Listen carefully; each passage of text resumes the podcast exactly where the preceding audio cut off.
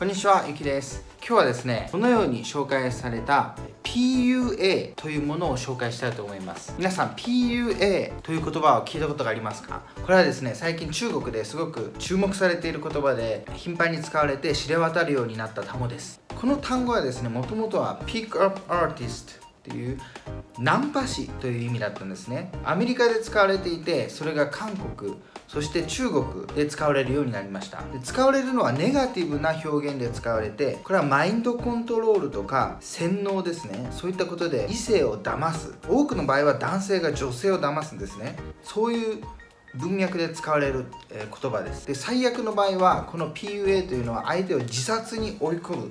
ということです。でここでは具体例を挙げて紹介していきます。でこの言葉はですね職場 PUA というものもあり会社内でのパワハラという文脈で使われることもあります。2つについて解説していきますのでぜひ最後までご覧ください。でまずはですねこの言葉が注目された理由の一つとしてあの北京大学の女子学生が自殺したという事件があります。事件はですね2019年の10月9日に北京大学の法学部3年生の女子学生がホテル内で服毒自殺をしたというものでその原因が彼氏による PUA だったのです。ではその事の流れを詳しく見ていきましょう。2018年5月に2人は交際スタート。この時から彼に暴力的な傾向があったという。彼氏は彼女がバージンでなかったという理由から彼女を軽蔑するようになり WeChat 内で彼女の名前を犬とし彼女の WeChat では自分のことをご主人と改名させた。ある時は彼女に私は何々の犬です。何々は彼氏の名前。というタトゥーを入れてさらにタトゥーを入れる過程を録画するように要求。2019年2月9日彼は彼女に罰として裸の写真を撮らせるよう要求。別れたらこれをネット上にさらすと脅す。彼女は彼が結婚すると言っていたことを信じてこれを証承諾。彼は彼女を洗脳していたとも言われている。2019年6月11日2人は大喧嘩をする。彼女は別れを切り出したが彼は彼女のことを激しく罵り自殺するよう言い寄った。その晩彼女はリストカットをするが命に別状はなかった。しかし彼の洗脳のせいかこれで2人が別れるということはなかった。この1ヶ月後2人は同居することになる。度重なる言い争いを経て彼はようやく別れに同意した。しかしその交換条件が残酷なものだった。彼女は以後他の男と付き合ってはならず孤独死する。こと。彼との子供を妊娠してそれを堕胎すること。そしてその堕胎記録を保管しておくこと。妊娠して堕胎することを彼女は反対したため彼は他の条件を出した。避妊手術をして避妊記録を残すこと。さらに摘出したユラン管を保管しておくこと。2019年8月彼女は実家に帰省。しかし WeChat 内で彼に激しく罵られる。記録には40通の罵倒のメッセージがあったという。そしてこの時も自殺を促していた。2019年10月9日彼女はホテルの一室で服毒自殺を図る。病院に運ばれた時には脳死に至っていた。2020年4月11日彼女の死亡が確認された。という事件です。これはま北京大学ですね。2人とも北京大学の学生だったんですがこのような事件がきっかけで、まあ PUA というものが注目されだしたんですね。これは洗脳とかマインドコントロール。でこの PUA にもいろいろなステップがあるんですね。テクニックがあるわけです。で PUA を勉強したいと。これを勉強して彼女を作りたいとかナンパしたいという人が多くてこのようなクラスも存在しているんです。では見てみましょう。でそのネット上でですね一番大きなそのサイトというのはパオ学王というものがあるんですがここで PUA を勉強するとナンパの仕方洗脳の仕方を勉強するというものですね。ここでは180万人以上の登録者がいました。その中のレッスンはこのようなものでした。11対1レッスン8回1万5000元27万円。複数講師による画像と音声のレッスン2年分。限定価格4999元9万円。3毎月1回のプライベートビデオ電話レッスン1999元。3万6000円1から3セットの場合9800元17万6000円となっています。このような授業があってこれをお金が払って勉強するわけですね。新人パオという新聞社の記者が関係者に接近して得た情報では無部先人情感操控術5段階の感情操作トラップというレッスンがあり2000元3万4000円のプライベートレッスンと3000元5万1000円のオーダーメイド型レッスンがあるということが発覚しました。このようにですね5つのステップがあると相手を洗脳してトラップに仕掛けるには5つのステップがあると言って新聞社の記者ですねおとり捜査みたいな感じでやったわけですね。でこのサイトはですね、まあ、当局によってもう閉鎖されたわけですが他にもいろんなサイトがあって統計によると合計で600万人以上の人がこのような授業とかレッスンを受けて PUA について勉強していると言います。でその PUA で勉強している人たちのそのグループチャットみたいなのがあってでその中ではその女性ですねターゲットとしている女性のことを獲物もしくはペットと称していたと報道されています。で中にはですねサイトの中には相手を自殺に追い込む方法というのを教えるレッスンもあったそうです。というのは女性からお金を借りて返さないでいい方法というのは相手を自殺に追い込むと自殺に追い込めばお金は返さないでいいということらしいです。でこの PUA の5つのトラップについて見てみましょう。以下の5つ全てが使われた場合いかなる人であってもその思想コントロールから逃れることはできないと清華大学の心理学教授は言います。1情緒コントロール。2思想の植え付け。3公開侮辱。4自己卑下に陥れる。5殺しの脅迫。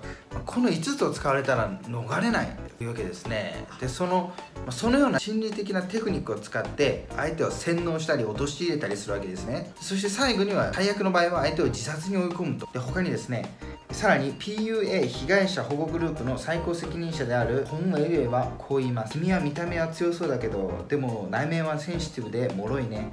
そして〇〇にすごく興味を持っているんだね。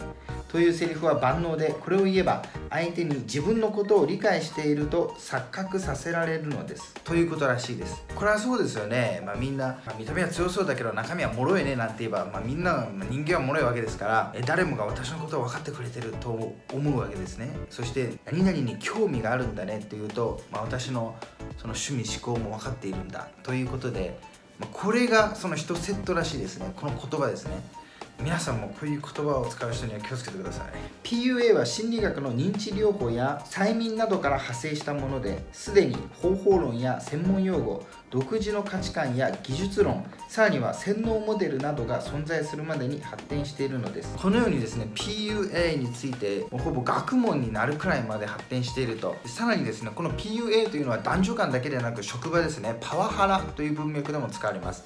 ではそちらを見てみましょう。で職場で使われる場合はジュチャン PUA と言います。これはパワハラとか侮辱ですね。精神的攻撃とかそういうことによって相手をその会社を辞めさせたりもしくはうつ病に陥れさせたり、まあ、場合によっては自殺に追い込まれる人もいると言います。でこの職場 PUA も様々あって見た目ですね外見を侮辱したりもしくは学歴さらには出身地中国では出身地による差別というものもあってあとはステレオタイプな悪口みたいのがあってこれを DU ヘイと言います。でこのようなことが、まあ、職場で行われていると。これを職場 PUA というわけです。ある入社間もない女性は退勤間近上司から仕事を任されました。これ至急明日の朝7時までに上部に出さなきゃいけないから遅れずやってね。そして彼女は仕方なく会社に残り夜中まで残業して仕上げました。翌朝上司にそれを渡すと内容もまあまあね。特に急ぐわけじゃないからもう一回書き直してある男性社員は上司が集まる席で公開侮辱されました。よくもこんなわけのわからないレポートが書けるな。お前にはメンツってものがないのか。俺がお前くらいの年齢で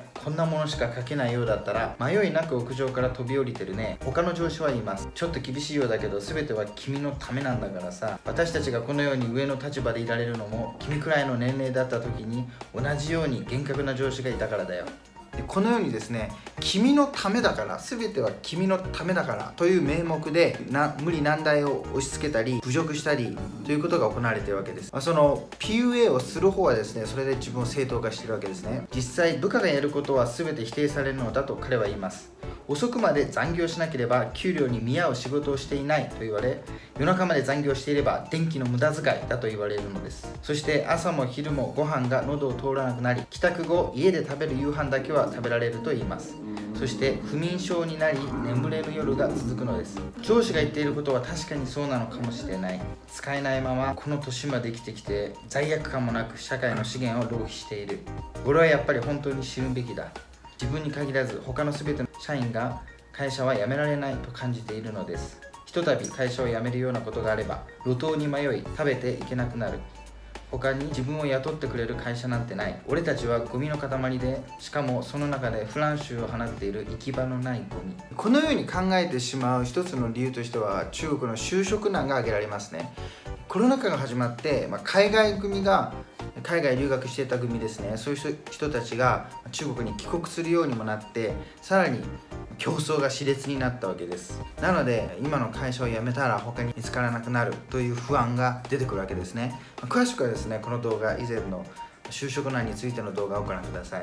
他にはですね社交が苦手な若者たちが増えて人付き合いを好まない人たちも多いですからそれが原因でより多くのストレスですねそれを抱えてしまう人もいるわけです。こちらもですね以前の動画ですね社交恐怖というのがありました。参考にしてみてください。でこのような事情もあって中国でもですね早期リタイアファイヤーってやつですねこれが注目されるようになってもう会社を辞めたいとか自分を救うため自己救済の一つのアイデアとしてそのファイヤーする早期リタイアするというのが今の人たちの目標になったりもしています。そしてこのファイヤーの概念が広まりつつあるわけです。まこちらもビデオがありますのでぜひご覧ください。リンクはですね下の概要欄にあります。で詳しくはですね下の概要欄の僕のブログの中ですねで今回の動画の内容もより詳しくありますのでぜひそちらもチェックしてみてください。このようにですね中国のビジネス誌を翻訳要約してお伝えしています。主に、えー、日本では手に入らないような情報をピックアップしていますのでぜひ引き続き、えー、チェックしてみてください。チャンネル登録高評価もよろしくお願いします。ではまた次回お会いしましょう。さよなら。